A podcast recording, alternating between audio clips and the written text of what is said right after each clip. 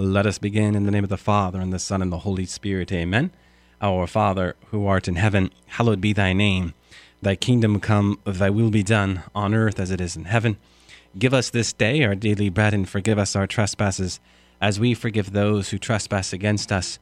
And lead us not into temptation, but deliver us from evil. Amen. In the name of the Father, and the Son, and the Holy Spirit. Amen. Well, welcome to another edition of Seeds of Truth. This is your host, Joe Holcraft, coming to you from KKXX Studios. Chico Life Radio 104.5 FM and AM 930. It is great to be with you another Monday evening where we have the opportunity to take up this great topic of witness. Now, every Monday up to this point, since we have started our new programming and our new formatting, I have had a guest with me. This Monday is the first Monday that I am going to have to fly solo. My guest was unable to join me this Monday. So, what I thought we could do is uh, take up some subject matter that comes to us from the movie uh, God is Not Dead. I have been pulled now aside on a number of occasions uh, over the last few weeks on this subject matter, so I thought it would be good to take it up here in, in more detail on the radio and put it within the context of this call we have to witness to our faith, especially when it is most challenging, especially when we are going against the current and the tide of the time. Certainly in the year 2014, there are a lot of currents going against the spirit of truth. And remember what Paul says, huh? You have the spirit of the world going against the spirit of truth, the spirit of Christ.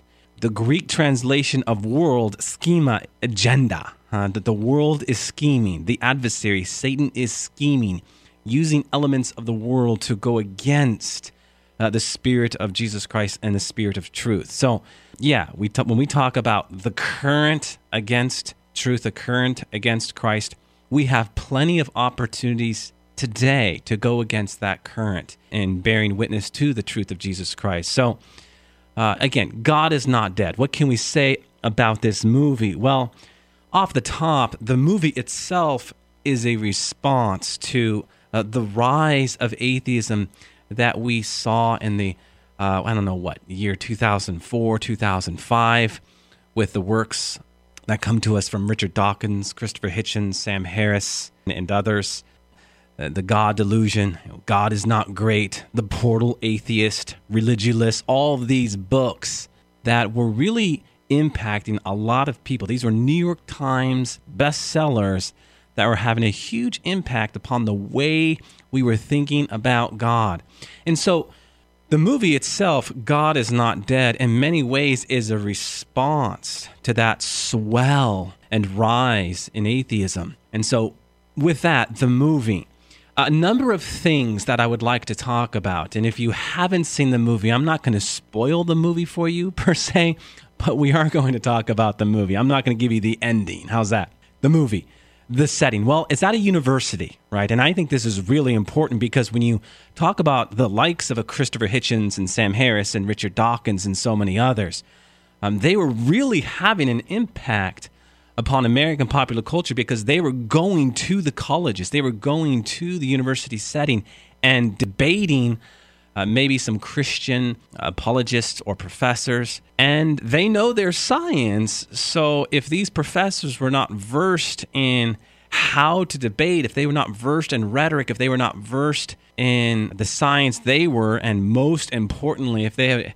if they did not call upon the Holy Spirit, many were saying in these debates that Christopher Hitchens, Sam Harris, again, and and Richard Dawkins, they were from a bird's eye view winning these debates, okay? Um, influencing a lot of people. Uh, so the university setting was very important to the movie because of what's happening at the university today. With that, the lead character is a young man who, for all intents and purposes, is a devout Christian. Huh? He, you can clearly tell that he's literally wearing his faith on his sleeves, but a shirt he was wearing, um, the necklace he had on, um, the necklace with the cross. So that was clear. He's a devout Christian. Uh, well, he goes to his first philosophy class, and the professor walks in, and his opening lecture is why God does not exist. And so he offers up the reasoning that is behind atheism. And he does something really interesting. If you haven't watched the movie, what he does is he he asks the students to write on a piece of paper, God is dead, and then sign it because from his vantage point, he doesn't even want to waste time debating the existence of God. It's so evident, it's so clear. Just sign the paper and let's move on to other things. Well, this devout Christian, who's the lead character and lead protagonist in this movie, you know, his conscience is speaking to him. He cannot sign a paper that says God is dead. No. So, as the professor, this atheistic professor, is collecting all of these signed sheets, he gets to this young man. And he says, Do you have a problem? And he just simply says, I, I can't do it. So, to make a long story short, what they do is they set up a debate. Well, more of a uh, more of an opportunity, better said, for him to speak to the existence of God. So the professor gives him three 20 minute sessions to convince the students that God indeed is alive and well, and there's proofs out there, evidence out there to show that God indeed exists. So essentially, it was set up like that of a courtroom where you had a plaintiff, a defendant, and a jury. Okay. And the jury was the classroom, the students. Okay. And in the end, they were going to decide on whether or not God existed and moreover, whether he was going to pass the class. Because if he failed, if after the three 20 minute sessions he had in front of the class, if they were not convinced that God did not exist, then he was going to fail the class, more or less. So he's given these three 20 minute sessions to prove to the class that God exists. Now, that certainly is what drives the movie. But I want to talk about the movie for another reason. We'll get back to that. And that's these other storylines that are in the background. And in each storyline, from one student to the next, from one wife to the next, from one mother to the next, all of these stories, of course, converge in the end, but I won't ruin it for you. all of them are made to sacrifice a relationship for Jesus Christ. And for me, that was most telling. Most telling to the whole movie itself, God is not dead. Because if God is not dead, if it was just about the existence of God based upon a handful of proofs, okay, fair enough, good movie, I like it, let's move on. No, it wasn't about that. The movie God is Not Dead has a whole lot more to do with the willingness to sacrifice those closest relationships that we have for the sake of Christ, especially if those closest to us do not accept Jesus Christ in their lives, right? What does Jesus Christ himself say? I have not come to bring peace, but a sword between you and your mother, you and your father, you and the person who is closest to you, if they do not accept me. I know that is a most difficult verse for many of us if not for all of us. But what is Jesus saying in that moment? He is saying this that I must be first. Remember what I have talked about in the past, and I probably take it up once a week. If we don't understand that principle, God first, then we will fail in our witness to our faith. Remember the Ten Commandments. In the first three commandments, it's about loving God with all your heart, mind, soul, and strength, and what that looks like in its worship, in its honor, in its integrity. And out from that, in the subsequent seven commandments, what do you have? Well, how to love neighbor out from your love for God, right? And this is the same wisdom, the same genius that you have in the Beatitudes. Be poor in God, huh? Be poor in God. Blessed are the poor in spirit, and then in the subsequent Beatitudes, you have what a life of virtue ought to look like in light, in light of the person who is poor in God, who relies upon God for anything and everything. Remember that most salient truth that comes to us from that first beatitude in Matthew 5 3. Blessed are the poor in spirit. The Greek word for spirit is pneuma, you know, lung, breath. The essence of that verse is long for God the same way your lungs long for air. And remember, If you had no air, then you would die.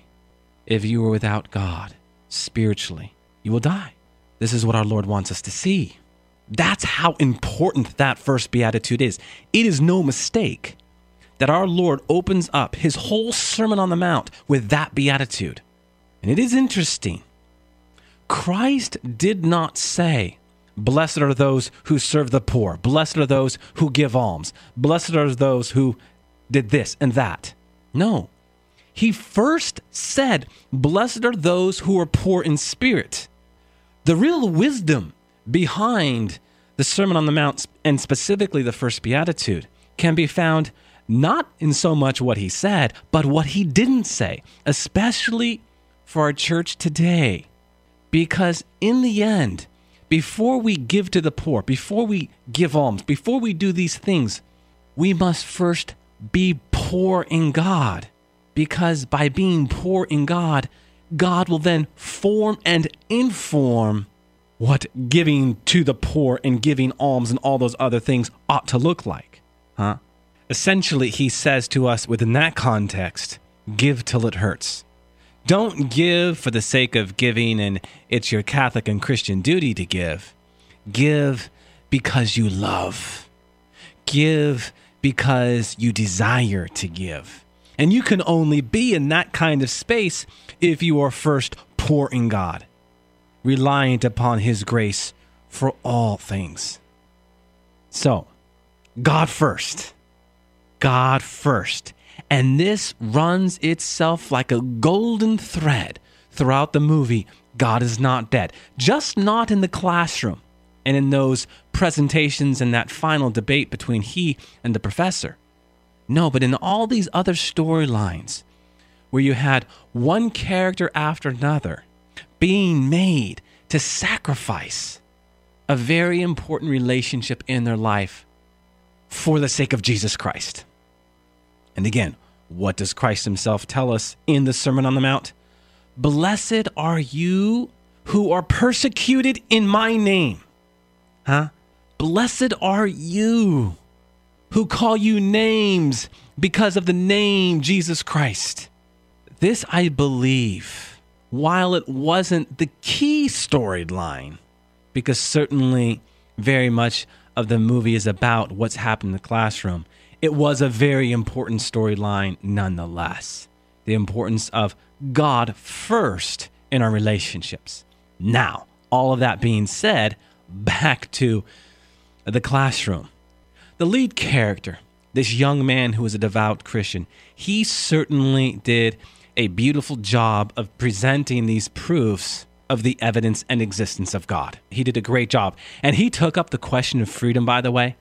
I love that that question and or statement well if there's a god then why is there evil? And he took up uh, the principle of freedom.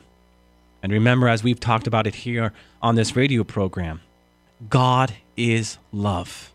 Love never coerces. Love never imposes. Love never forces. It must always be freely given away right? Freedom is the first principle to love because without it, then it doesn't have the essence of what it's about, which is the gift of the heart. How does the gift of the heart come into play if we are forcing someone to do something for us? Huh? So freedom must be the first principle because out from the freedom of one choosing to, to love can we better understand the question of evil. Why? God is not going to impose. He's given this gift to us, and we call it free will. So we freely choose either sin or grace, vice or virtue. You choose one or the other. There is evil in the world, not because of God, but because of man. And we could even say provocatively, there is evil in the world because God is love. We claim love to be the problem, but let, let's flip this upside down a little bit. It's because of love that there's evil in the world, because love demands freedom. And more or less, this is what the movie takes up in his last presentation of the existence of God. Now, why Does a Richard Dawkins, Christopher Hitchens, and Sam Harris have a problem with this? Or maybe they can't identify with this? Well, what have we talked about before? It is because of the absence of love that now the God who is love makes no sense. And often that absence of love comes in the form of maybe some sort of abuse, huh? Whether it be physical abuse, psychological abuse, whatever kind of abuse it may be, there's an absence of love in that abuse. So what happens, and it happened to Christopher Hitchens, Richard Dawkins, and these men that I've been talking about, is at a very young age, all of these men, and in most cases, most atheists, have experienced a profound absence of love that has left, for all intents and purposes, a very deep wound. Now, in some cases, and this is what the movie takes up, it's just not an absence of love, but an absence of understanding how God works. In the case of, of the uh, professor in the movie, his mother, who was a devout Christian, died when he was young of, of cancer. And that's discussed pretty early on. So I'm not spoiling that per se. Okay, but this is an exchange that the professor has with the uh, young man who's a devout Christian, this lead character who he's debating in the classroom. And so he says ultimately, you know, what kind of God takes a mother away from his 12 year old son? And in light of this, let us always remember that seminal truth that comes to us from the cross. Huh? And, and this would be my response to any of that kind of rhetoric, but always a response in compassion, a response in reverence, and a, and a response in gentleness. These are the virtues that we espouse to. These, these are the virtues that we espouse to as Paul passes them on to us. That the cross teaches us, tells us, reminds us that there isn't anything, there isn't anything that he himself has not experienced that we ourselves are going through. Let us remember that the Roman crucifixion was the most brutal kind of death known to man. Eusebius talks about this, uh, the great church historian, as well as Josephus, the first uh, century Jewish historian. This most brutal kind of death that the Romans would put these men through and Christ himself through. So there's never a time in our life where we can say to God, You don't understand. There's never a time in our life where we can go to God and say to God, You don't get it. Right? Now, do we have the right in our anguish and in our emotion to cry out to Him? Yes. And this He teaches. How? Because He Himself does it. My God, my God, why have you forsaken me? this profound anguish, this profound agony. We have the right to cry, but what we must remember is that our cry ought to be the most profound prayer. Prayer is conversation with God in its simplest definition. Well, if we are going to God and it's mano y mano, you and God, me and God, and we have it out with Him, that's okay. It's actually a form of prayer. But it's only a form of prayer if you are listening. If you hand it to God, if you give it to God because, some, because of something that has happened in your life, then let Him respond. Then listen. And you do so by opening up Scripture. And when you go to the cross, what you find is the answer.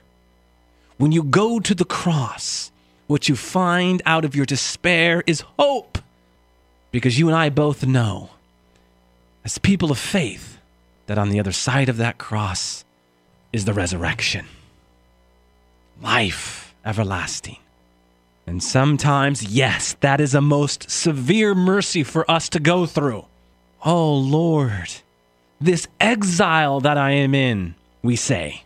And he says to us what he said to the Israelites You are in exile, but your dreams will be fulfilled.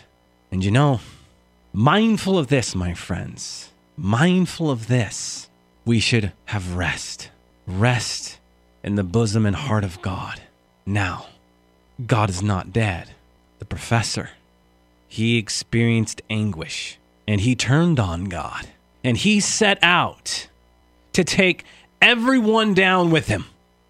That's the thing. You know, I was talking in the beginning about how in this opening assignment he had all the students write on a paper that God is dead and sign their name. It wasn't so much because he didn't want to waste time debating the existence of God. It had a lot more to do with the reality that misery loves company. And how dare that professor or any professor that would do that in any one college classroom? Huh? The university setting and the classroom setting is about truth. It is not always about what we think we know, it is about discovering what we ought to know. Truth is never reduced to relativism and subjectivism. It always opens itself up to what is objective. And what is objective isn't arbitrary, but something to be discovered. And the classroom always has to be open to this. Now, you might be saying, well, it's just a movie. Well, no. It's it's a movie that is portraying reality across this country right now. In fact, the movie itself and its and its uh, extended features really gets into that. Its bonus features really gets into what's happening in the college and university setting today. So all very relevant. Now, as it relates to kind of the final showdown between the lead character and the professor, they get into the question of absolutes specifically moral absolutes. And in fact, it was the professor who says, in a very demeaning way, uh, to the uh, student, "So what are you going to do now? What? Start talking about moral absolutes?" he says, "Yeah, well, let's let's talk about moral absolutes." And of course, the professor carries on about the point that we can't talk about moral absolutes. And we've talked about this point on the radio program as well. Once you posit the statement there's no such thing as absolute truth, what you've done is established an absolute truth, right? Someone says to you, Well, stop pontificating. Well, what are you doing? You're pontificating by saying, Stop pontificating. In essence, what's happening is you are establishing a definitive truth, a definitive right that you have to speak about some sort of truth that you espouse towards. In this case, if you don't believe in God, it is that the God does not exist. That God does not exist definitively, which in your mind is an absolute truth. This is why, my dear friends, we need to espouse towards reason and logic. Logic is the instrument to reason, and reason is a means by which we can better understand truth, huh? Faith is also a way of knowing. We have talked about this, certainly, but so is reason. But I believe to be what is so important for us, and certainly this is what is highlighted in the movie, is how we can apply logic in such a way where we can get that person on the other side of our debate thinking more critically about what they're saying. Respond to the question with a question, huh? Respond to a question with a question. Make sure that the person who is challenging you or questioning you is taking ownership of what they're saying. And you can do so by asking a question with a question. This kind of reasoning is what our Lord teaches us. A Q&A? No, a Q and Q. because by way of the Q and Q, we can establish the truth that is being asserted. And this is very important in any setting. And this is what happens in the movie. And I loved the point in the movie towards the end of the debate. He challenges the professor, this, this lead character, this freshman, this lowly freshman, as the professor puts it. Who are you, this lowly freshman? This lowly freshman challenges the professor and he says, What did God do to you? What did God do to you? And then the professor speaks to what happened when he was young and he recognized God. And then, in a beautiful moment, this freshman in the movie says, Well, by recognizing God, God exists. Huh? So he, he goes to the heart of it. He gets behind it. Remember what I've already talked about as it relates to the importance of seeing all of these debates within the much larger picture of how all of these men who who say they are atheists are actually wounded men and women out there. There's plenty of women who, who are writing on atheism as well. It only bespeaks a brokenness, a woundedness. And not that we judge the woundedness, no. But we have to call upon the Holy Spirit and call upon God's grace and God's goodness to give us the wisdom and understanding and how to work through and navigate the muck and mire of all of those debates so you can go and get to the heart of it, the heart of the issue. And the heart of the issue is always brokenness. Now, not that the debate itself, as it re- relates to reason and all of the wonderful invitations that we can provide for anyone we are talking to in the context of atheism and reasons to believe in God. Giving reason is a good thing. Again, this is what 1 Peter 3 talks about. Give reasons for the hope that is inside of you. Huh? No, giving reasons, giving invitations and proofs into the existence of God, that's a fine thing. But it's not the end, huh? It's only a means to an end. And that end is conversion. Conversion of mind, yes, mind and heart. That's what's at stake, huh? That's what's at stake. And this is realized in the movie. And by way of postscript, there's one last point to be had from this movie. And I believe this to be a very salient point for us, something that we can learn from. This lead character, he has been given by the professor three 20 minute sessions. It is only in that last 20 minute presentation that things really begin to advance. Why? Because the professor comes down to him and they actually begin to debate. We've talked about the importance of the dialogue before, dialogos, okay, where there is an actual conversation. In that dialogos, you can really enter into the question question dynamic, and when needed, the question answer dynamic. And when you have that, then you discover truth. When the rubber meets the road, then you begin to see things for what they are, or people for who they are. This is why today, you know, politically speaking, we have these quote unquote debates, which is silly because all you have is a, a monitor advancing the conversation between your two politicians. The politicians rarely actually speak to one another. It's not a debate.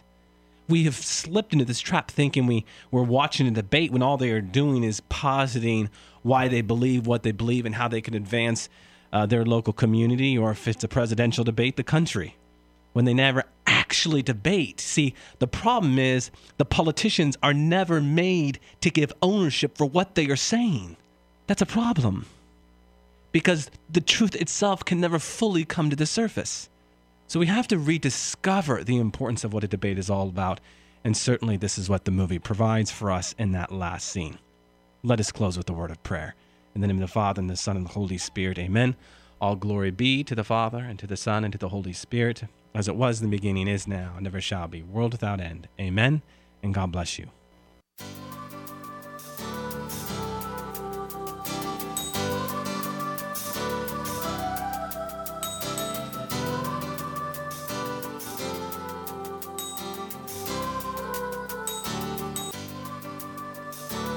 Thanks for listening to Seeds of Truth, heard every evening, Monday through Friday at 6:30 p.m.